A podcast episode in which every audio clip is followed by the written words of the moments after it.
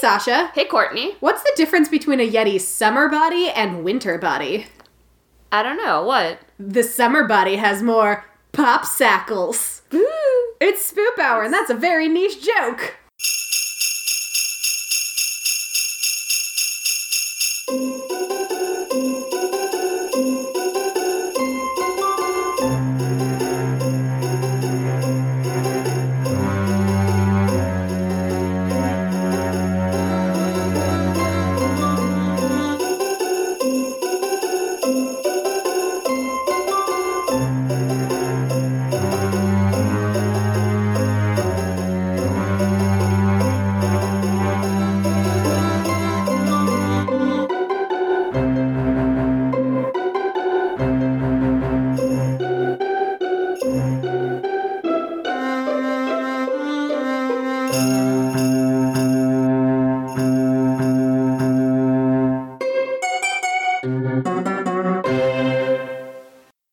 Out to those of you who follow Burbs Rights Activist on Twitter, which is a great Twitter account, who described the difference between summer body and winter body as summer body has more popsicles, which is what I aspire to every single year. Exactly.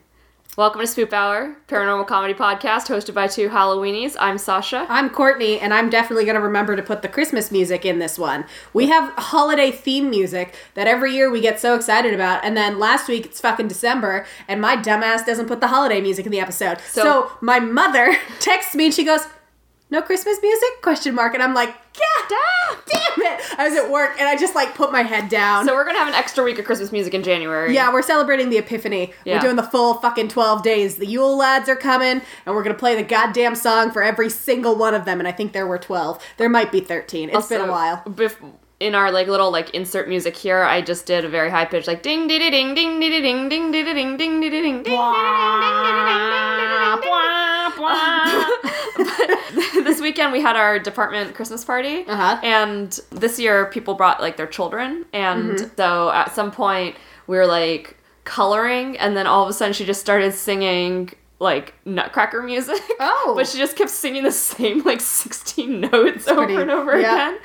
And like towards the end of the night, I was like trying to wear down her batteries so that her mom could like go put her to bed. Right. So two of us were just like sitting on the floor, rocking back and forth, singing it, and then going just a little louder each time, a little louder each time, a little louder each time. And her mom walked in and was like, "What are you guys doing?" And we were like, "Ah." You weren't supposed to come in. if you hear us talking about our Twitter account, you want to check it out. It's at Spoop Hour. We're on Twitter. We're on Instagram. We're not on Facebook. because We're just not. we're just not. it's fine. it's fine. Don't worry about it. If you'd like us to be on Facebook, you can fucking email us. I learned recently from Spotify there might be more of you than I think there are. Yeah. And I haven't come to terms with that yet. Yeah. Anyway, did anything spooky happen to you this week? Re- Sorry, real quick, Yeah. can we say snack because I want to take a bite of it? I went to District Donut this morning because their seasonal wintertime donut is the cannoli donut, which is my favorite donut in the entire world. Also, cannolis are fucking delicious. And also, cannolis are fucking delicious. If you have the opportunity to go to District Donut and get the cannoli donut, 100% do. You can tell them I sent you, but they don't know who I am, so they'll just be confused. Yeah. But I brought us back donuts, and we are splitting the orange chocolate one. yes. Chocolate orange is a very UK Christmas thing, Yeah. right? Also, shout out to people in the UK. Yeah, Sorry about the election. That Oh. fucking blows. Yeah. Hang in there, buddies. Anyway, donuts. Now I want to buy one of those chocolate oranges. Yesterday I went to hmm. Trader Joe's to get some like sweet treats for a friend's Christmas party down in mm-hmm. Richmond, and I got Jingle Jangle, which I will bring us Jingle Jangle next weekend. Sasha That's- keeps promising me drugs and then she doesn't bring me Well, drugs. because I want to do the Jingle Jangle and like Christmas gifts next weekend when we have our That Christmas makes episode. sense. You know what I mean? Yeah. We should wear so, our, like, so I just spoiled what our Christmas snack is going to be, but That's it's fine. going to be Jingle Jangle. We spoiled what the Christmas Yeah. episode is going to be called last week. Spoiler alert, I still have written down a Krampus takedown. Krampus takedown. Which I still want, like, that should be a new Christmas tradition really where you just, like, insult someone and Yeah. at Christmas time, it's a Krampus takedown. bah. Brr, brr, Like a roast battle. Exactly. Anyway, and then. I also got the dark chocolate covered JoJo's covered in like candy cane, Mm-hmm. but they had like the chocolate oranges there, and I was like, I'm coming back for you. I'm coming back for you. I, I won't forget you. I have As you're being, like, dragged out of the Right. store in tears. No. Come back for you. I have treats I need to buy for like some like administrators and coworkers at work. So I'm Mm-hmm. like, oh, I'll just do that like Wednesday. When you came in, I was mid baking for my coworkers. Okay, sorry. It's late night on a Sunday. I say late night. It's eight o'clock. That's a late for us. It's super Um, late. Tomorrow's school. New Yeah. York. So it's not so much that there anything like too creepy happened, but it was more like yesterday I went to a Christmas party. Uh, I went down to Richmond. I got Very to see scary. got to see my friend Duffy, and then I got to like kind of link up with a bunch of like college friends I hadn't seen in a really long time, and we all picked up from where we left off. And I was like, wow, That's time time is meaningless. But were any of them wearing glasses to show the time, Time had passed. Yes, See? several of them have John gotten Mulaney glasses right. since college, but it was just like this very nice thing where it was like time means nothing, everything just connects, and they were fine. But the creepy thing that happened to me today was finding out that the 2003 movie Love Actually, the two actors Keira Knightley and Thomas Brodie Sangster. Thomas Brodie Sangster being the little boy who was playing the drums. I to- don't like where this sentence is going. to like The girl who sings all I the want for Christmas yeah, yeah he you. wants right and he's like a little little, Little wee lad right Who goes on to be in Game of Thrones. yeah Please and- don't say what you're gonna say. no I'm not gonna I don't I don't your brain is going somewhere different Okay. yeah but he was 13 during or like he he was probably 12 13 when they filmed it Okay. Keira Knightley was only like 18 at Oh, the time phew. too. So like the creepy thing that I found out was that like They're their in age gap was only 5 years different even though like their two stories were so He's a child and she's, she's like gotten married. gotten married like a fully like actualized adult. But then I was also like, ugh. I thought you were gonna say- like, like a bunch of. I mean, like how she was born in 1985, and so it just like sent Oh, me yeah, into yeah. like a like a like a spiral into Wikipedia where I was just like, wait, so how old was Chiwetel Ejiofor? He was born in 1977. Oh, wow. And um, Andrew Andrew Lincoln was born in 1973. And I was like, oh my god, you guys stay, away Stay from away from Keira her. Knightley. Stay away from her. She's So a child. Was, that was the creepy thing that I found out that in 2003, Keira Knightley was closer in age to the, child, child in the film. movie Yikes. than to the other the adults. husband and her other love interest. Yeah. I thought you were gonna say they were the same age, which was going to upset me. Oh no no no! They were just like they could have been in the same school together. Oh, Yeah. also, do you want to see the like a terrible thing that happened to me? I guess. I don't like that you're pulling your leg up. Oh my god! Do you see this what kind of weird hickey is on your leg? So okay, yesterday I grabbed I had tote bags of stuff carrying into my friend's house like for her Christmas party, and a like bench appeared out of nowhere. I didn't see it, and I ran my shin into it. And so I guess the creepy thing was that a bench materialized right where I turned around, That's and fair. I, and now you have a very I have shaped bruise. I have an oval shaped bruise and Looks a like dent. do- looks so like, a donut. the part that's still beige, Yeah. like my skin color, is just a hole. Like it hit it It's so hard that it like burst the skin, like It's the a- blood around it. It's a donut. That's a strange bruise. It's a donut. so I have a Sorry. donut shaped bruise on my shin. You can imagine how much it hurts. It really hurts. I didn't mean to taunt you with the donut snack, but now I realize, oop. So anyway, Anyway. anything creepy happened to you this week? The spooky thing that happened to me, I had forgotten about until for some reason we were talking about people being in attics and living there and things Yeah. like that, and if my attic counts as being haunted because I'm 30. Oh yeah, And I sent you that tweet. You did eh, about how like when you're 30 you should have like certain things and one of them is like a haunted room or closet and I'm like count the attic yes Ah. well I came home I think this was actually after we recorded Mm-hmm. last episode I went upstairs to my room Yeah. and I went in my closet and my closet has these like built-in shelves Mm-hmm. And usually mostly i use them to store junk that should really go to Goodwill Yeah. but like one of the things in them is like a backpack full of miscellaneous like craft shit Sure, yeah. sure you know whatever and it, it doesn't really move unless I need to go in there for something but I haven't got into this backpack for like I don't know six months Mm-hmm. and I went up to my room and that backpack was on the floor of my closet Um. And it's not something like the weight could have just shifted and it fell out of the cubby because it was far back in the cubby and there was nothing that could like roll or adjust in there. And my first thought was, oh my god, somebody came out of the attic and their foot hooked on the, the strap of the backpack and it dropped to the ground. And then I was like, oh my god. You also you have a cat. I know, but she doesn't go in the cubbies. But then I'm, I like I told myself the cat did it, but Well- then like adding to my fun terror was like I was the only person around, and I hadn't made my bed very well that morning, Mm-hmm. Yeah. so like I had like a ball of sheet Oh, under it my like comforter, so it looked like a person was under my comforter, and I was like, they're in my fucking bed. So I kind of just like went over there and just like thumped onto it, and it was just sheet. Yeah. But anyway, that I was scared myself this morning because I pulled the blankets in a certain way that it looked like there was a lump under Ugh. it. But I was just thinking, like you said, oh, she never goes in there. Well, I also thought my cat never got on the kitchen counter. Oh, the cat, cat counters, I assume, are open. open game. Because I'd never seen it. And then one day this week, she was really quiet. And I was like, where did she go? And then She's like, bitch, I'm on the counter. in the dark, I just saw this little figure in front of the sink. And I was like, oh no. Oh no. So, I mean, maybe she, she doesn't go in there when you are around. I guess. Like, I've seen her go in other built in shelves, but that one in particular would be hard for her to get into. The cat did it. It's Um, just to make know. you feel better, the Thank cat you. did it. Are you in cahoots with the man who lives in no, my attic? oh god. I'm on to you.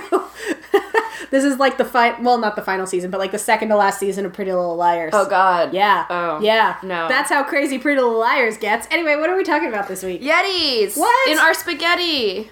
Yikesy. I did make a pretty great French pun at you earlier. You today. did, Septi. Yeah, seti. Seti. Which is because set is seven, Seven. in French, and we were trying to S-E-P-T. yeah we were trying to figure out what time to record, and I was like Yeti at seven, and then I put seti. Seti. which is also the search for extraterrestrial intelligence, which is the satellite thing where we're trying to have aliens talk to us. Hmm. Yeah. We're not talking about those. We're talking about Yetis. And some of this might be a repeat, our very second episode Ever. ever. So, two years ago, we were young, we were nubile babies, we didn't know anything. And we were like, let's do another episode of this podcast that we've done an episode of. We just like vaguely covered Yetis as they related to the Dyatlov Pass incident. We mm-hmm. discovered our beloved Momo the fart monster of Missouri, who is a mm-hmm. Missouri based Yeti slash Sasquatch. And hi. That was the cat. That was the cat who hopped up. It wasn't a Yeti being like, I take issue with this.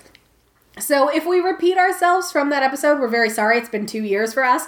I specifically put on our It's schedule also this. been like a hundred something episodes. That's true. So- Please, please allow us this. But like, we're gonna take a deeper dive into Yeah. Yetis today than we did because we do research now, and we have a nice. Well, no, we had the nice mic then, yeah. but we're good at this. good at we this. know what we're doing. We're just talking more Yeti. yeah. Yeah. talking a lot of Yeti talk. So I have a bunch of like incidents of people seeing Yetis Mm. or Yeti based things. So like feats and stuff. Mm-hmm. Ooh. So I have pop culture and like you know contemporary stuff, and then also just like Mental Floss had a nice list of just mysterious Yeti things. Yes, Yeah. So okay. why don't you tell me about Yeti footprints and Sure. Yeti tracking and all that? A real quick overview in case you have not listened to our second episode, or if you're like, that was like two plus years ago. So much has happened since then. I've gained 8,000 years of knowledge in this head. I can't possibly gained remember. eight thousand pounds. I, I mean, whomst among us. Whomst among us? I'm so old and 8,000 pounds heavier now than I was two years ago. Anyway, a Yeti, we kind of defined it in that episode, Mm-hmm. but I like to think that Yeti is probably the catch all term for any kind of like Bigfoot, Sasquatch. Maybe Sasquatch is the catch all. I don't know. I like Yeti better as a term. Yeah. But it's just like a big, hairy hominid. So it kind of looks like a person, but is bigger. It's kind of ape like. It's got fur and it lives in a remote area that's usually mostly wilderness. So be Mm-hmm. that Pacific Northwest, we're talking like woods and shit, or if we're talking like frozen tundras or mountain regions, like things where you don't get a ton of humans, Mm-hmm. you get this giant, scary predator. Yeah, and so like Mental Floss was saying that you know there's there's fossils that show that some kind of giant prehistoric ape once did in fact roam Asia, Which makes sense. and it was probably like a thousand, like like eleven hundred pounds and nine feet tall, and died Same. out three hundred thousand years ago. Same. And like what you were saying, it's like a kind of a catch-all for all of those big hairy Yeah. animals. Is that Yetis are usually actually cited as having dark hair and not white Oh. hair like they're portrayed in like pop culture and like Yeah. media. Because like most eyewitness accounts have them as like brown or reddish brown. Yeah. and in like, my head, Yetis are always white, but maybe yeah. I'm Well, racist. no, me too. But I mean, like, but that's because in a lot of pop snow, culture, yeah. it's shown as like the Yetis live in snow, so they are white, Yeah. right? And We're also, doing that thing. Do you remember those fucking moths that we learned about in the seventh grade? Yeah. Where they did a bad experiment and then they were like, these moths evolved to be darker colored because of the soot, but then it turned out they fucked it up and like they basically just released a bunch of dirty moths into the wild. Yeah, We're basically doing that to Yetis. yeah, and like I mean, even just the I, the name Abominable Snowman. I get was- into where that came from. Yeah, like was coined by like Westerners and Yeah. yeah.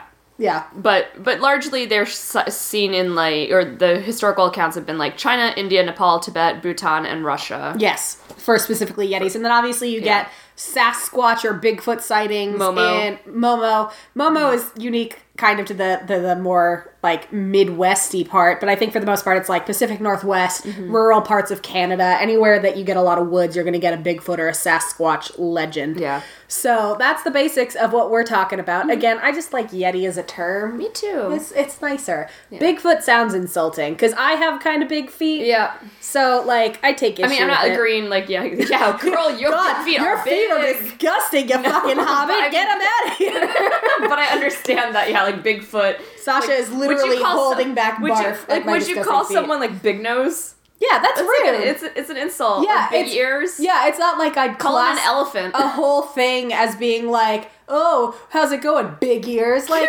fuck you. Like, calm down. So, I, I don't know. I don't like that. And Sasquatch is fun to say, but to me, Sasquatches are a very specific, Specific Yeti. regional term. Mm. Yeah. So I like to think, I think Yeti's probably the catch-all. I don't regret it. I never regret And I will Yeti. never forget the Yeti. Ugh. I'm going to be talking about Yeti Forgetty later. Yay! Is that a spell in Harry Potter? Well, that and an- Yeti and my spaghetti. There's a Yeti in my spaghetti. This all came from Deseret News, Cool Green Science, Big Nice. Think, LiveAbout.com, and Cool. National Geographic. Ooh. A very reputable source for talking about Yetis. And you'll tell you can tell which part came from there because it gets more scientific and like naturally and less like that there Yeti come stole all my hogs. All you feral hogs. all my feral hogs. There were 30 to 50 of them. They were bearing down on my children. Then the Yeti came and he ate all of them. I wish 30 to 50 feral hogs had lasted longer this year. Yeah, That was a great meme. that was a great meme. Pour one out for 30 to 50 feral hogs. They're coming. They want your children. Sasha's miming pouring one out for them. If you've ever seen the movie The Legend of Boggy Creek, my mom swears up and down that it was scary when she watched it the first time. She tried to show it to us, and we're like, First of all, why are you trying to show Courtney scary movies? Secondly, it wasn't scary. It was like a documentary. But literally, everybody, like that feral hog story was basically in that film of like, I had a hog strung up to my fence to dry out because I was going to make me some salt pork. And I probably weighed 250, 300 pounds, this hog. And I was excited to make some salt pork with it. And some came, stole my hog. And I assume it had to be something big because it was a big hog. And it's like, ooh, scary. something stole my hog. Not another human, though. Definitely a Bigfoot, which is a rude name. Anyway.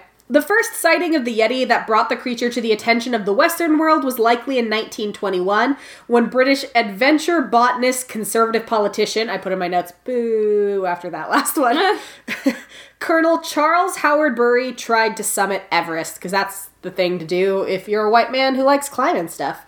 also in 2019. Yeah, to this day, it's what white people love doing. It's There's climbing so shit. much poop on Mount Everest that is emerging because of climate change. Yeah, because people just leave their shit, literally. And it freezes, but you know what happens when the temperature gets higher? The It shit thaws. thaws, and the bacteria comes back to life, and it stinks. So Charles Howard Bury's journey took him on the Tibetan side of the mountain, which is the hmm. north side, if you're familiar with mountains or Tibet or Everest.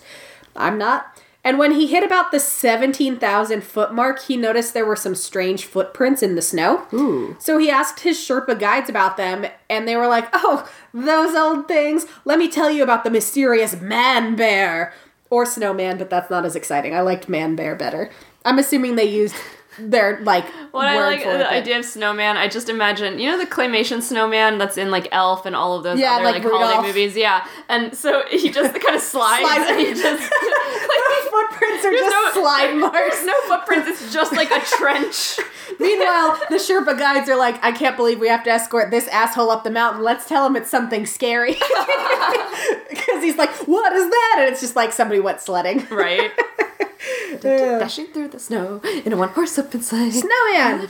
Snowman! Snowman man! Late night! Woo! When he got back to England, Howard Bury. I'm realizing now it might be Howard Berry. I'm going to stick with Howard Bury. Howard Bury brought up the footprints in an interview with journalist Henry Newman. He's like, I saw these weird footprints. It looked like a big man foot, but it was like really big. I would say it was, in fact, a big foot. And it was at that time that Howard Bury coined one of the many names of the Yeti, the Abominable Snowman. Mm-hmm. So it was when he was describing it, because I'm assuming he was like, and the locals called it the Snowman. And the journalist was like, okay, and, And again, imagining just, just like a snowman just sliding around. He's like, I don't know, man. My kids and I made one of those this morning. That's not scary. And he was like, it was abominable. And he goes, okay, I guess I can sell that. Right. that was how the name was born. you know, when you're telling your friend a story and your friend doesn't have the reaction you're expecting. I did that to a guy on a date once. Is he was telling me what he said was a very funny story, and then he got to the end of it, and I thought he was setting up for the punchline, so I kept sitting and waiting for him to finish telling his story. And then like five awkward seconds passed, and then I went, I'm so sorry. I'm not trying to be an asshole. I genuinely thought there was going to be more to that story. His name is Jack. I'm just kidding. Can you imagine? That's the big reveal. Oh my God. and I've been dating him ever since. Anyway, all aflutter with news of the Yeti. Even Sir Edmund Hillary, the New Zealand mountaineer and one of the first two people to summit Everest, the other being Tenzing Norgay, Sherpa mountaineer. Mm-hmm. Fun fact: the red panda I met in October is named Tenzing. After this Tenzing, he's a very good boy, as this one was. Although I imagine this one was not nearly as fluffy and He's cute. the goodest boy. The goodest boy, Tenzing. Anyway, so Sir Edmund Hillary is like, I heard about this Yeti shit. I'm planning on summiting Everest with my buddy Tenzing. Let's keep an eye out for this alleged snowman most abominable. So when they actually summited Everest, they were on the lookout for Yetis, but I don't. I don't think they actually saw them. I couldn't Yeah. find accounts of them being like. And then I saw a Yeti, possibly because they would take him less seriously. yeah, he was probably like, I, I'm just gonna You climb this mountain, and uh, that's enough. It's enough that I've climbed this very tall thing. Right. I don't also have to see a Yeti. Because then people are going to be like, Did you really climb the tall thing? Did you? Did you? Did you? Did you? And then shit got real. In 1951, British explorer Eric Shipton made his way over to Everest to try and find an alternate route. Because by this point, I believe Sir Edmund Hillary had already summited it. So he's like, okay, I can't be the first person to summit Everest. Maybe I can be the first to find a new route. So yeah. he's like, I'll go a different way. It'll be exciting. But instead, what he found was a mysterious footprint that looked as though it had been made by a hominid. He snapped a photo and when he came back home, delivered the photo to the press. And this is that photo. You may recognize it from Expedition Everest. Ah! Because 100% this photo or a very close replica is used in the fake museum thing. Yes. This and the Dyatlov Pass incident. Come on, Disney. We're cribbing off of you, but really, you're cribbing off of real shit that happened. pretending like it's just a cutesy ride. Anyway. And this photo inspired Daniel Taylor, who eventually became the author of Yeti, The Ecology of a Mystery, to dedicate his life to finding the elusive beastie. I realize that sounds like I'm being dramatic, but genuinely, this man has searched for a Yeti for 60 fucking years. Wow. Six decades of trying to figure out what the deal is with Yetis. My God. So we're going to talk about him. Hmm. He saw this photo that Shipton had taken Yeah. In his childhood, and he asked a curator at the British Museum about it because it was a very popular photo, and the British Museum may have even had a copy of it up. Sure. So he's like, "What's the deal with that photo?" And the guy, the curator, was like, eh, "You know what? It's probably a langur monkey." And little baby Daniel was like, "How fucking dare you?" Yeah. Like in the National Geographic article where they profiled him and talked to him about it, he said, "quote." This is outrageous. Some other animal must have made this mysterious human like footprint. Oh. so I'm just imagining this like seven year old being like, What's that? And him being like, Oh, it's probably a monkey footprint, little boy. And he's like, How dare you? That's not what that is. Oh my god. it's like, Where's your parent, child? Where? Some who whose child Whose is child? this? Someone get your kid. I am not paid enough for this. child is this? I'm paid like 1950s British minimum wage, which is probably like a shilling and a pound of treacle. Like, come on, guys. All of our UK listeners are like, unsubscribe. we don't have healthcare anymore. yeah. Unsubscribe. Unsubscribe. Sorry, we're very sorry about that. Welcome to Our hell. our hell that you've also kind of been you've been sitting in this ditch with us since Yeah. 2016 too. and then So you just, decided to dig your way out of just it. welcome a little bit longer Yeah. into the ditch that we're sitting in. Let's go back talking about Yetis. Upon asking his father and grandfather about it, young Daniel's grandfather and father were like, Don't worry, kid, this is obviously a Yeti. And he was like, Yeah. What's a Yeti? And they were like, It's a wild man that lives in the mountains. Let's be real. That can describe so many So of many- us. yeah. Could be literally. Could be Hozier. Probably. I don't think he lives in the mountains. He lives in a bog. We Yeah, but but could be he's he's taking a break from the bog and he's yeah, on he's vacation. like he goes on a tropical vacation to a balmy mountaintop. yeah. Yeah, it could be. Could be. He's a yeti. We're starting that rumor. You heard it here first, Hozier folks. is a yeti. Yeah, you're welcome. He's a beautiful, beautiful Yeti. Anyway, unlike other normal kids with a passing interest in Yetis, Daniel grew up to actually study an area of Nepal called the Barun Valley after the king of Nepal said it was the place most likely to house the Yeti. Hmm. There were a lot of amazing parts of that sentence. I love it. I read it so many times to be like, he met the actual king of Nepal and the king of and Nepal then asked said, the king of Nepal to his face, where can I find a Yeti? and the king of Nepal said, "Go over there." He's like, "Oh, I know exactly what you mean. Right here." And then he went there. And so once he was there, like in the in the interview he did with National Geographic, he mm-hmm. described it as like when the king of Nepal tells you to go someplace, you go there. and I'm like, not right. I mean, not wrong. I have no questions, I guess." Once there, Daniel found footprints and was convinced that a Yeti had been through recently. But another person nearby, a local hunter, saw the same footprints and was like, that's just a tree bear, bro. Because that's where you get stuff like, I don't think it's specifically sun bears, but that's where you get a lot of Oh, like yeah. Asian species of bear, which do have like the longer foot and kind of look. I love sun bears. They're so cute. They're so cute. the They're- one at the National Zoo is always being a lazy boy. He's I love good. it. I love him. Anyway, Daniel continued searching, including participating in a D- like basically somebody did a DNA analysis of Yeti artifacts. He put mm. out a call for like all of the Yeti artifacts, and Daniel's like, "I'm gonna keep an eye on this shit and see what comes about." And what the guy who studied the DNA found was that the DNA could not be explained by any known animal. Huh. It said he said that it most closely resembled a polar bear, but there were DNA sequences that didn't match up with that of a polar bear, so it couldn't even be a polar bear in a weird part of the world. Whoa, hmm. Yetis are real. But upon publishing this research, a bunch of doctoral students saw it and they were like, "All right, well, we'll sequence this DNA too." And they discovered that there was an error in the DNA Yeah, profile. say it seems like there's just an error in the DNA profile. Yeah, and they were like, actually, this is 100% bear DNA. It's just incomplete sequence bear DNA.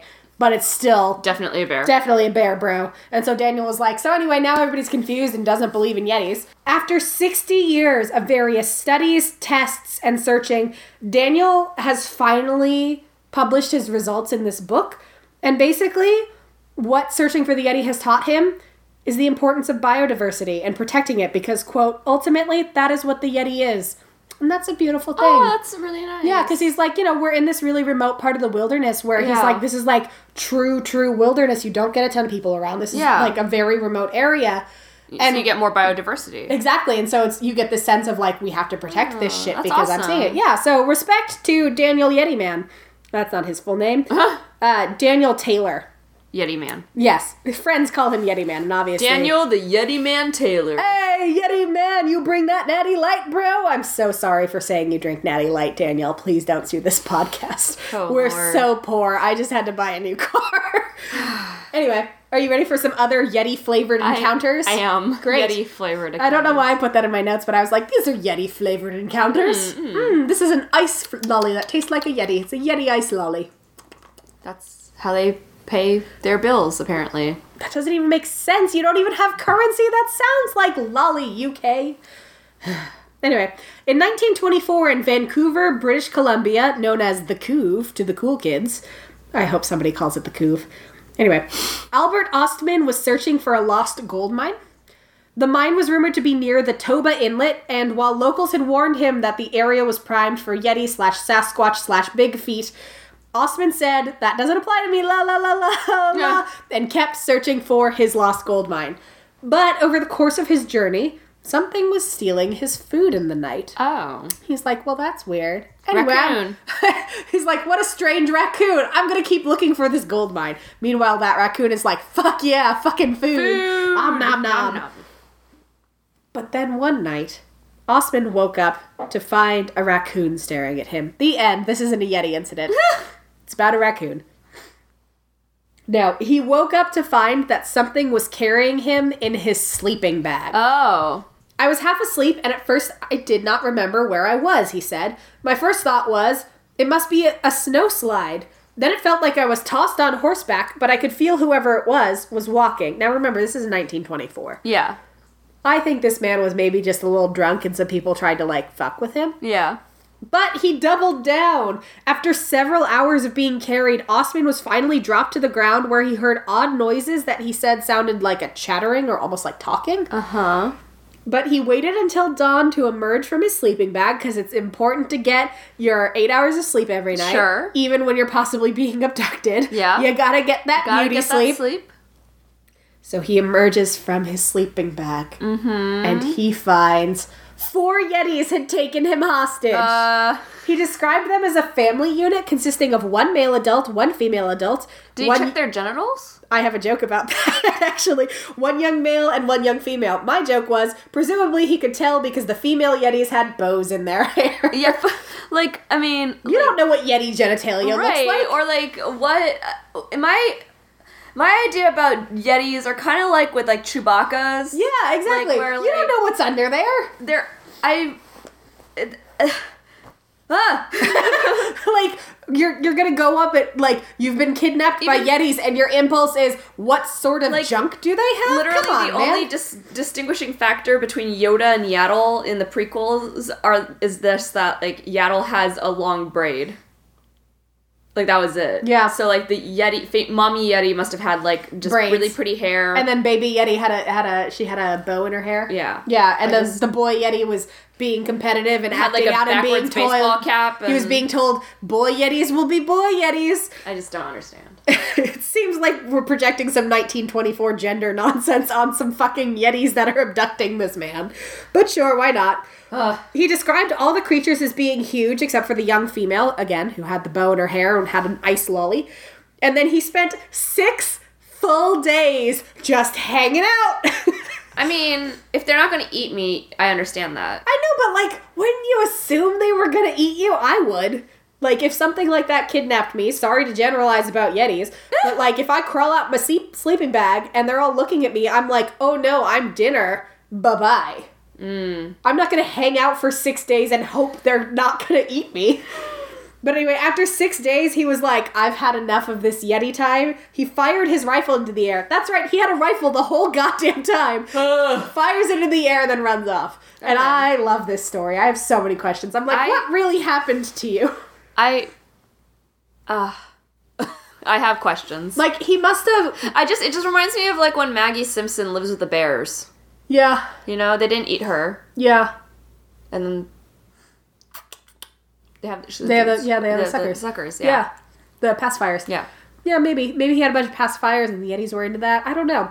I like to think that he was looking for this gold mine. Yeah. He got lost. And then his masculinity was so fragile he couldn't admit to getting lost. So then he was like, I got kidnapped. And they were like, Who Yetis." fucking kidnapped you? Nobody lives out there. And then he was like, Uh, it wasn't a human. Uh, it was a, a, a Yeti. Yeah, that's what got me. And then he just like doubled down and was like, And they held me for six days and we just hung out. Hanging with the bros. Hanging with the bros. Not hanging with the bros was Shu Fudi, who heard her daughter screaming on a May afternoon, and she came running. Her daughter had been seen to the family's cattle in the sparsely populated Chinese province they called home. I didn't write down the date of this one, but I believe it was in uh, the 1920s as well. Okay. And Shu was quick to arrive on the scene to see what happened. Yeah. That's when she saw her daughter struggling in the arms of a giant Yeti. Uh. Shu, Yikes. being a badass, grabbed a piece of wood and started hitting the Yeti, which then was like, fuck this shit, I'm out, and tried to run off. But it ran through a paddy field, which are Oh. notoriously very damp, and it got stuck in the mud. Oh. And that was when more women from the village swarmed in and they beat the creature to death with a bunch of planks of wood and then cut it into pieces just to make sure that it was fully dead. the next day, strange, mournful, mournful cries were heard from the nearby oh, hills. Oh no. You killed someone's family member. Yeah, meanwhile, the guy who'd been kidnapped by Yetis was like, oh, fuck, was it Dad Yeti or Mom Yeti? Because Yetis live in nuclear family units. Oh god. Anyway, in 1980, Austrian author and mountaineer Reinhold Messner became the first person to climb Everest without supplemental oxygen because ever since Sir Edmund Hillary did it, basically everybody's like, I want to be the first person to do something. And Bet. his was supplemental oxygen. He also had climbed a bunch of other tall mountains and written a bunch of books about mountain climbing. Basically, he's the real fucking deal in terms of mountain climbing.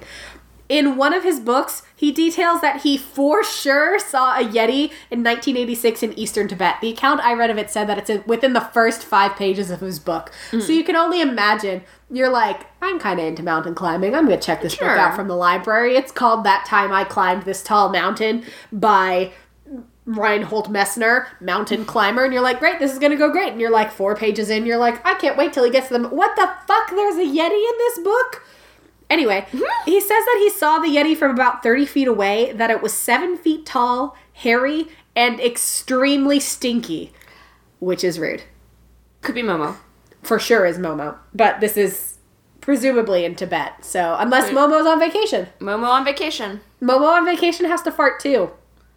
Just because you're on vacation Or doesn't Momo's mean. cousin. Oh yeah, mm-hmm. Momo's cousin. No, no. I can't think of anything better. Cause wait, you said this is in Nepal? It's in Tibet. Tibet. Toto. There it is. Yeah, it is. Toto. He blesses the rains down in Africa, Momo's cousin, with farts. So anyway, so he says that when he got kind of close to the creature, right around 30 feet, it also made a whistling noise. So unlike Momo, who makes a loud sound and then emits the stink, this one whistles and then emits the stink. So you can only imagine the digestive pyrotechnics going on where there's a oh, whistling sound. God. Anyway, Oh god. It was approaching nightfall and there were no roads or people around, so Messner was concerned that the Yeti might come back to see him that night, and he was like, I don't love this. And sure enough, as I soon as the sun went just like down, a one night stand. he did. He's like, This is awkward. I snuck out. I was planning on ghosting, but now Toto is here, like, hey bro, what's happening? So Messner freaked out. He raced away. Almost died at the hands of some large dogs that were hanging around. So, like, I don't know what the fuck part of Tibet he's in, but there are a lot of wild creatures that want to eat him. And anyway, he ended up taking refuge in this old abandoned hut. And then the Yeti left him alone because the Yeti was like, oh, he went inside. I'm like a vampire. I have to be, Be invited. invited. Yeah. Can't touch him. Knock knock. But Messner was hooked. He was like, I'm fucking in. I've seen this Yeti twice now. Mm-hmm. Even though I wanted to ghost this one, I want to find other Yetis.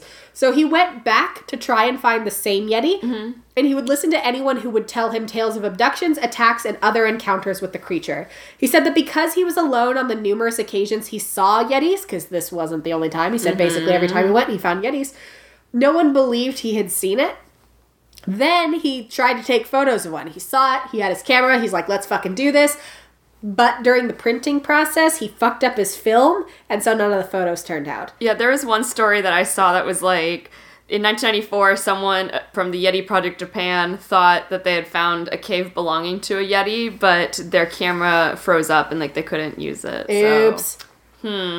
Messner kind of did that a second time. He used the "my camera didn't work" excuse. Yeah. His flash didn't go off, so he tried to take a photo. And got it developed. black It's black, and people are like, "I don't. What am, What I, am I looking looking at? at? Is this that one episode of season eight of Game of Thrones? Topical."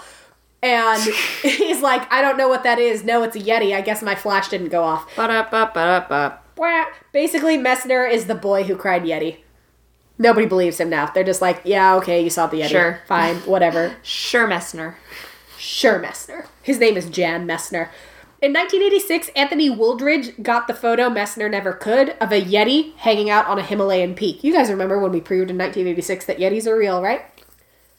I mean, all I'm imagining now is just like the Yeti on like a beach chair with like an umbrella. There's like shit, like sun tanning on the mountain. He's got a glass of what Nintendo calls vacation juice. Yeah. He's got his little sunscreen, so he's like toasting his, He's just his- his hanging little out. Face. He's just having a great time. So a group of S- experts and BigThink.com, where I got this particular Mm-hmm. story from, it doesn't specify if they're mountain experts or Yeti experts. So I have follow up Just questions. experts. Just experts at something. yes, hello, I'm an expert baker. I'd love to come on your Yeti expedition. Oh, interesting. I'm an expert basket weaver. Let's do this. Anyway, they go on an expedition to the area where the photos were taken, and they're like, "We're gonna find this fucking yeti. We know he saw it here. Let's look around." Yeah. Unfortunately, they found that Wooldridge had had the wool pull over pulled over his eyes. Uh, Feeling spicy, guys. He had taken pictures of a rock outcropping that, from a distance, looked like something standing on the mountaintop. but it was just a bunch of Oh, rocks. It was just some rocks. That sucks. It does. Poor Wildridge. He was so excited, and he was like, "Yes, they're gonna prove me right." And then they were like, "I mean, I guess if you squint." Have you had your eyes checked recently? Have you been to an optometrist? he looks at the the thing that has all the letters on it and just spells out Yeti. Yeah, Y Y E T. Son of a bitch! Tell me about Yeti, Sasha. So um, I still have some more trivia, and then I'll talk about some pop culture things. So Yay. the Nepalese and U.S. governments actually have regulated Yeti hunting. so We're so stupid. we're so stupid. So basically, there's three basic ground ru- rules. A 1959 U.S. Embassy memo states that American citizens need special permits before they can go legally start tracking Yetis inside Nepal. Sorry, real quick, just throwing this out there. 1959 is the year that the Russians put Sputnik into space. Yeah. And we're fucking regulating Yeti So, hunties. I'll- we're really lucky we won the space race. Chekhov's gun, the Cold War. We're gonna just Chekhov's, Chekhov's gun, gun the whole war. the whole Cold War onto the mantle. Yeah, like nervously watching Sputnik footage. They're like, oh my god, we gotta top this. You guys, what are we gonna do? And a guy in the back goes, I have an idea. And they're like, God damn it, Sam, if this is about the Yetis. And he's like, it's not about the, the Yetis. Yetis. It's about hunting them. So the second basic rule is that photographs and live captures are are on the table, but but actually killing them is a big no no unless it's an emergency arising out of self defense. Are they super endangered? Is that the logic? Or is it just don't kill it? Don't kill it because we need to figure out Father, I is. love him. Well, more like father, what is he? and also, I love him. um, and then finally, if any evidence that turns up, including live specimens that are like found and captured, must immediately be handed over to the Nepalese authorities. Okay. Jimmy Stewart's wife smuggled a Yeti finger. What? Jimmy Stewart, like my Jimmy Stewart, Like, It's a Rear Wonderful Window, Life. like Yep. it- it- Mhm, this that is, guy. This is how we're different people. You say it's a wonderful life. I say Rear Window. So, or yeah. So in 1959, adventurer Peter Byrne visited the Himalayan Pangboch Temple, where se- a severed Yeti's hand was said to reside. okay. Carefully, because he's a terrible white person, removed one of its fingers and replaced it with a human double he'd been given by British primatologist William Osman Hill for this price- uh, precise purpose. I have so many questions. One, where did the other guy get the finger? right. So Two, I'd like to give him the finger. Three, you can tell a white person did not invent the phrase "leave nothing but footprints" Mm-hmm. because all we do is take, take, take, take, take. This is my finger now. after making a Also, is this guy Jimmy Stewart's wife? Hold on. Oh. After making a clean getaway, Byrne's team sent the digit back to the UK with some help from an unlikely partner. It turned out that Jimmy and Gloria Stewart were hunting in India at the time and would be stopping in London before heading home. Once Byrne paid them a visit, he convinced Gloria to slip the finger into her lingerie case, which Whoa. no which no customs official would dare open. Sorry, slip the finger into someone's lingerie case is for sure a euphemism for something filthy. That's what this episode's called. slip the finger in a lingerie case. Just kidding. Oh god, this is the X-rated spoop hour. I must. So, thanks to the Stewarts, the finger safely made its way to Hill, and it's been stored at the Ro- Royal College of Surgeons ever since. Ultimately, however, Byrne's work was in vain. Geneticists recently concluded that his prize steal was a human finger after all. So he just So replaced just- a human finger with another human finger. We're so stupid, We are so stupid. So, How did we win the space race? Right? Russia was like, we're gonna launch a fucking satellite. Fuck you guys and your stupid Yeti shit. Um, so apparently, Siberia is getting a Yeti resort. Ooh, So can we go? Complete with a museum and hotel. There's a Russian park that's currently in development as of when this Mental Floss article was written a few years ago. Real talk, we're gonna add a Patreon tier for five thousand dollars, and it's it's the send us to the Yeti resort tier. So visitors are encouraged to capture the elusive apes. Anyone who does so can expect the equivalent of over thirty thousand dollars from their regional government. Sorry, that's it.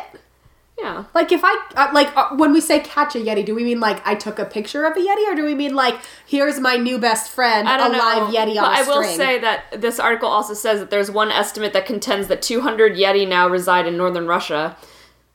So I have questions have about the questions. scientific method the used number, to the number was, ascertain that. the number was put forth by Professor Valentin Sapunov of the Russian State Hydrometeorological University in St. Petersburg. In September of 2014, a collection of Yeti put, footprint snapshots were sold for about 7,500 US dollars. They were taken Just by for the footprints. they were ta- taken by Shipton. In Oh, that yeah, guy. Yep, they were taken by Shipton, and those photos are basically the, the just this, a set of footprints. And They're the surgeon's photo Yep. of this tale. so they were surgeon's photo. yeah, so they were sold for about seventy five hundred dollars. Damn. basically every single Yeti hair specimen that's ever been found, there's about at least 30, have, you know, when they're like, oh, this is from a Yeti, this is from Sasquatch, this is from, you know, some kind of Bigfoot. ape that doesn't, you know, we've never discovered. They've all basically been, like, debunked. They're all from, like, horses, bears, raccoons, and cows. I feel like that's the same shit that we do with the chupacabra when Yeah. we're like, I got a chupacabra, and it's like a raccoon that's balding in one spot. Yep. In the winter of 2015, Boston apparently had a local eccentric who called themselves the Boston Yeti. They were seen roaming the s- snowy streets of the city, helping average citizens dig out their cars. That's adorable. Isn't that is that not where I thought that sentence was Yeah. going. And uh, I thought I was gonna end with and they menaced the city and like whipped their dick out or something, but like sorry. You tell me there's a local eccentric, I'm assuming somebody's dick is coming out. no. Well, it just said that he helped them dig out their That's cars. that's very did he help them with his dick? Um And then the Cold so War. sweet. Gonna take that off the mantelpiece now. Oh, it's so cold in here. Um, 19 it, it basically raised the stakes for Yeti researchers. where in 1958, Oh American and God. Soviet teams both embarked on organized hunts for the beasts, and it was an international race for the Yeti, said cryptozoologist Gerald Russell, who led the U.S. campaign. so to be clear, we had a space race, But we also had, a Yeti, Yeti regatta. race, yeah. Like for fuck's sake, you guys. yeah. And I also went and looked for like where we have them in fiction. There's actually, or in like pop I would culture. argue in the Cold War. There's an entire article on Wikipedia called Category Yeti in Fiction.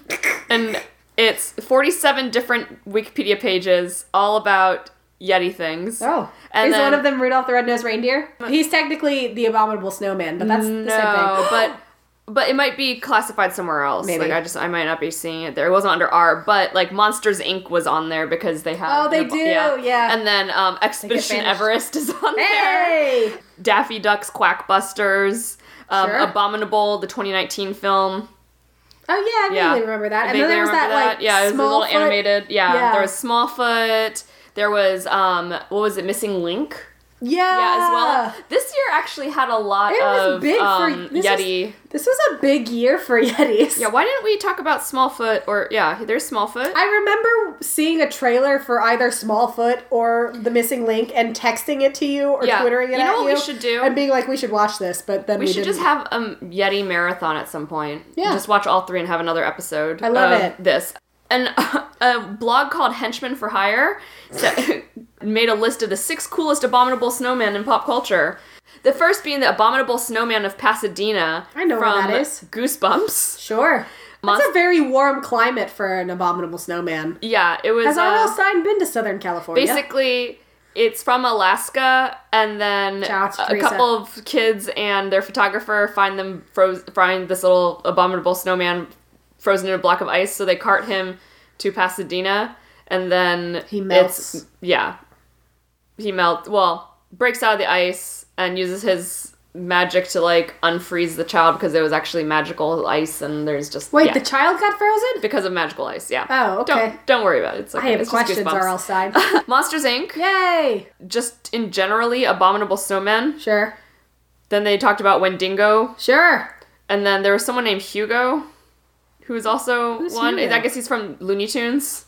There was an abominable snowman. Oh, is that the I will love him and squeeze him and call him George? George. Yes, that one. Okay, I love okay. him and squeeze him and call I didn't George, realize he was yeah. supposed to be a Yeti. I thought he was just a general monster. Yeah, no, he is supposed to be a Yeti, and he's like referencing Of Mice and Men. Oh. Yeah, I will love him and squeeze him and call him George because Then why is his name Hugo and not Lenny? I don't know. Checkmate, Looney Tunes. um, and then their their last one was the Bumble from Ah, from classic. Rudolph the Red-Nosed Reindeer. Love the Bumble. One year for Christmas, I got my mom Bumble slippers. And so when the other day I was Christmas shopping, and I guess two things happened. I went Christmas shopping and I One. found this toy, and it was called Yeti and My Spaghetti. And then I went home and I was wrapping Christmas presents, and I had Game Grumps on. I just let it autoplay, and it gave me a ten minute power hour with like the little kid from. Stranger Things and like a couple Finn other Wolfhard? people, yeah, Finn Wolfhard and and um, Jacksepticeye and Dan from Game Grumps and some other guy, and they played Yeti and My Spaghetti, and I was like, whoa! So Yeti and My Spaghetti is a game of That's so it's super cute, right? Basically, it's like pickup sticks Oh. where there's all these little noodles that are made out of plastic, and you put them across a bowl. Yeah. And then you put the Yeti on top of it, and each person takes turns pulling out a stick, and whoever drops the Yeti loses. That's like, did you ever have the game Don't Break the Ice? Yeah. I don't think it was a Yeti on that, but same no, it was, principle. I think it was a pink one. Yeah, and you, like, But- tap the Yeah, and the, the tagline is, "Hey, get out of my bowl." no, he deserves it. Um, the commercial for Yeti and My Spaghetti is also really fucking hilarious. All right, I'm, I'm gonna play this. it for you guys so you guys can all hear it. Get ready, steady. It's Yeti and my spaghetti. Yeti and my spaghetti. Don't let him fall. Yeti and my spaghetti. Now that's These kids close suck at this game. With Yeti and my spaghetti, you've got to use your noodle. If you're not in control, the Yeti will fall into the bowl. Yeti and my spaghetti. It's a blast. Yeti and my spaghetti. Don't hold it There's a fast. Yeti and my spaghetti. That's not bad. Yeti and my spaghetti. From Play Monster. Oh, So that's Yeti and my Spaghetti. God. And so I'm when my niece gets old enough, I'm fucking getting her Yeti and my spaghetti. and right. We're gonna fucking play it. looks like so much fun. So Yeti and My Spaghetti is by this company called Play Monster, who also makes another game called Yeti Forgetty. Is this company run by Yetis? Is this a Yeti I company? I don't know, but the Yeti and er, Yet- Yeti Forgetty is like a hide and seek game where you put like different things underneath the cone, Okay. and you're trying to like do like a matching. You're trying to remember like which one has Okay, what. so it's like it's like the matchy. yeah, it's like a matchy thing. So it's called it's. Hey, where did that crab go? Because apparently there's also a little blue crab along with these three Yetis. Because you know what I think? When I think Yetis is crabs. So it's a fun hide and seek, me- hide and peek memory game. Hide the Yetis and snow crabs under the igloos and Snow switch them up. Uh, So no one knows which one is which. Draw cards and do what they say. Guess where a certain Yeti is. Peek inside the igloo. Reveal the location or mix them up again. Try and remember where Yetis are to collect cards, but don't accidentally locate the snow crab. You'll lose your cards. That snow crab's a dick. Yeah, find the player who collects the most cards wins. And so it's yeah, it's just called Yeti Forgetty, and the other one is Yeti and My Spaghetti. But like the Yeti is generally the same. He's like, so cute. It's, the same design. same design, and so I I just cannot believe that like there's just all of these Yeti. There's Yeti and My Spaghetti. Oh, there's also another game called Yeti Set Go. Oh my god! I can't believe I missed this one too. And this one has the tagline is "Hey, let's kick some meatballs." so there's Let's a kick some meatballs is gonna be my mood going into so 2020. This is Now from Yeti and my spaghetti comes Yeti Set Go. Meatballs, meatballs. That little girl is amazing. so it's like reverse. Hungry, hungry hippos. Reverse. Yeti Set Go is the fast and frantic meatball kicking game. I wanna play this fucking game. Meatballs wins.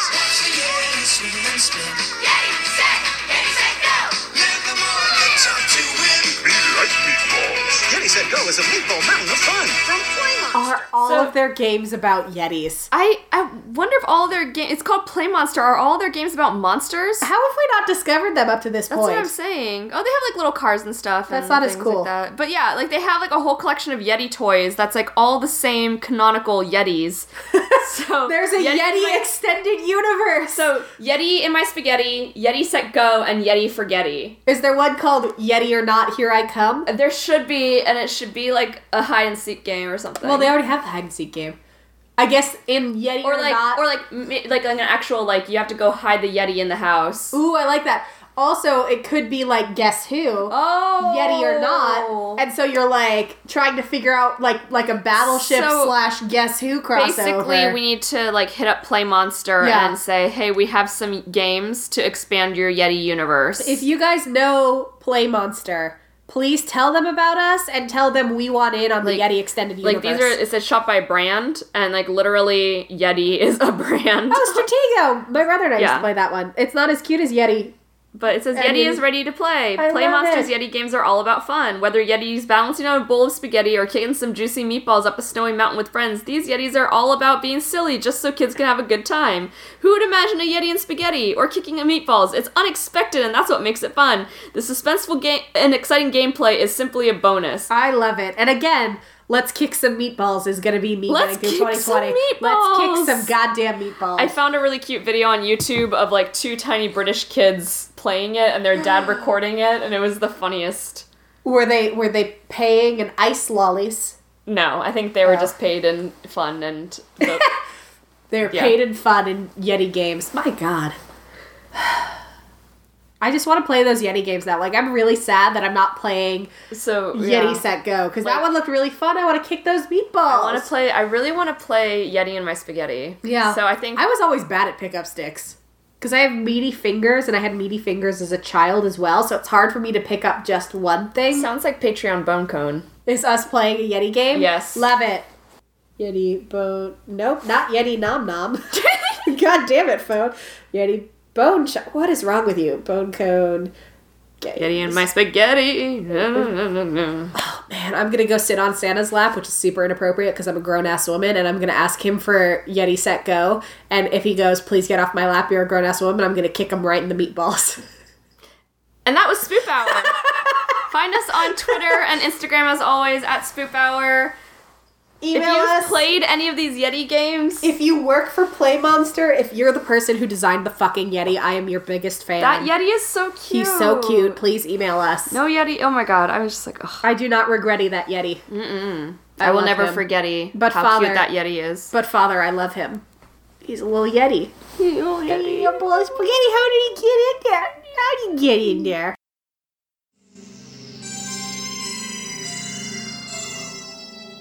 Hey, this is Danielle. And this is Sarah. We're the Mysterious Midwest Podcast. We'll be coming at you every Monday with the ookiest and the spookiest happenings in the Midwest.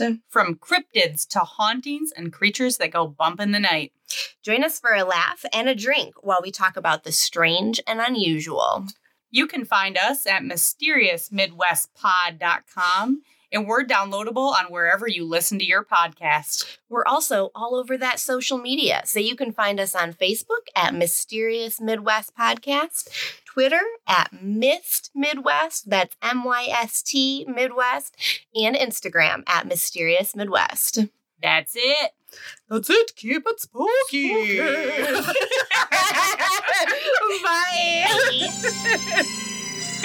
Bye.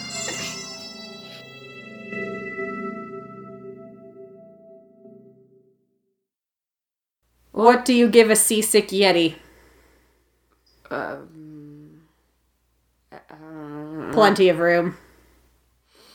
What? Where are Yetis found? the Himalayas. They're so big they're hardly ever lost. Uh, I don't think these jokes were written by children. no, I think They were written for children by people who don't know what jokes are. Great Yeah. news, there's more pages. Oh God. What do you call a Yeti in a phone box? I don't know. Stuck. Sorry, I, I, that one did it for me. That That one- was- that's that's the That's bar. the okay. only one that did it for me. This is almost something. Why was the abominable snowman's dog called Frost? I don't like the setup, but I like the punchline. No, no, why? Because Frost bites. Why does why is the abominable snowman considering moving? I don't know why. Because Frost bites. Oh, Because it's cold. yeah, hmm. Freezes off his giblets. yeah. Do you want to just do popsicles? What's the difference between a Yeti's summer body and a winter body? The winter body has more popsicles. Yes. No, the summer body has more popsicles. Popsicles, I don't even know our own fucking joke. Where do abominable snowmen go to dance? The disco. Two snowballs. That's also how many snowballs a It, what? testicle. Oh, oh, oh joke oh! They, they there. dance. There's They- a testicle. I feel like I feel like it should just be like at snowballs, yeah, not two two snowballs. snowballs. Yeah, a lot of these. I, what? What is the abominable snowman's favorite book? I don't know. War and Frozen Peas. It's a long walk for a frozen peas pun. Yeah. There's a third page. We're in it now. We certainly are. What did the abominable snowman do after he had his teeth pulled out? I don't know. He ate the dentist. Also illogical because unless he just very aggressively gummed the dentist, he's not going to do anything. He doesn't have teeth anymore. I just I don't. I don't. This joke was on here twice. Uh oh. What do you get if you cross an elephant with the abominable snowman? I didn't read it the first time because it wasn't funny then and it's still not funny now. Something with fur and big ears. No, a jumbo yeti. A jumbo yeti. What was That's- the the one with the kangaroo? Was, a fur coat, with, big, big pockets. Ugh. Yeah. Ugh. Okay, this is okay. Yeah. Although, Eh. eh, why did the abominable snowman send his father to Siberia? Banishment. Ban- he said, banishment. You're not my real dad. and I learned from watching you. No, because he wanted frozen pop. It kind of works. I, um, yeah. I can see where it I would see. be funny. Yeah. Hmm. It just isn't. But I can see where it would be. Yeah. I feel like this only works if you're British because this is a UK site. Yeah. How does a Yeti get to work? So I'm going to say it with a British accent because otherwise pi- punchline doesn't work. On a trolley, a lolly, lolly trolley. I like lolly trolley. no, by icicle. By icicle. Because in America, icicle doesn't sound that much like bicycle. I guess it does. Yes, it does. I don't know. I'm so I Bicycle- icicle. Bicycle. I don't know. I just wanted to do a British Boy- accent, boy- which isn't very boy good. Icicle. It won't. Did you hear the joke about the fierce yeti? No. It'll make you roar. That's a lie. It won't. Uh, What steps should you take if you see a dangerous yeti on your travels? opposite direction. Very large ones. Very- yeah. You're on the right track. Where do you find wild yetis? The Himalayas. It depends where you left them. It's the same joke, but a slightly Ah. different punchline. And the last one, are you ready for this? This might be the best one. It's not. Uh-oh. What does a yeti eat for dinner? Spaghetti. Iceburgers. No, spaghetti. All right, you ready to do this for Yes. real? Welcome to the end of the episode, you guys. That's just a little insight into when we do our jokes. no shout out to kidsjokes.co.uk. Fuck them. Unshout out.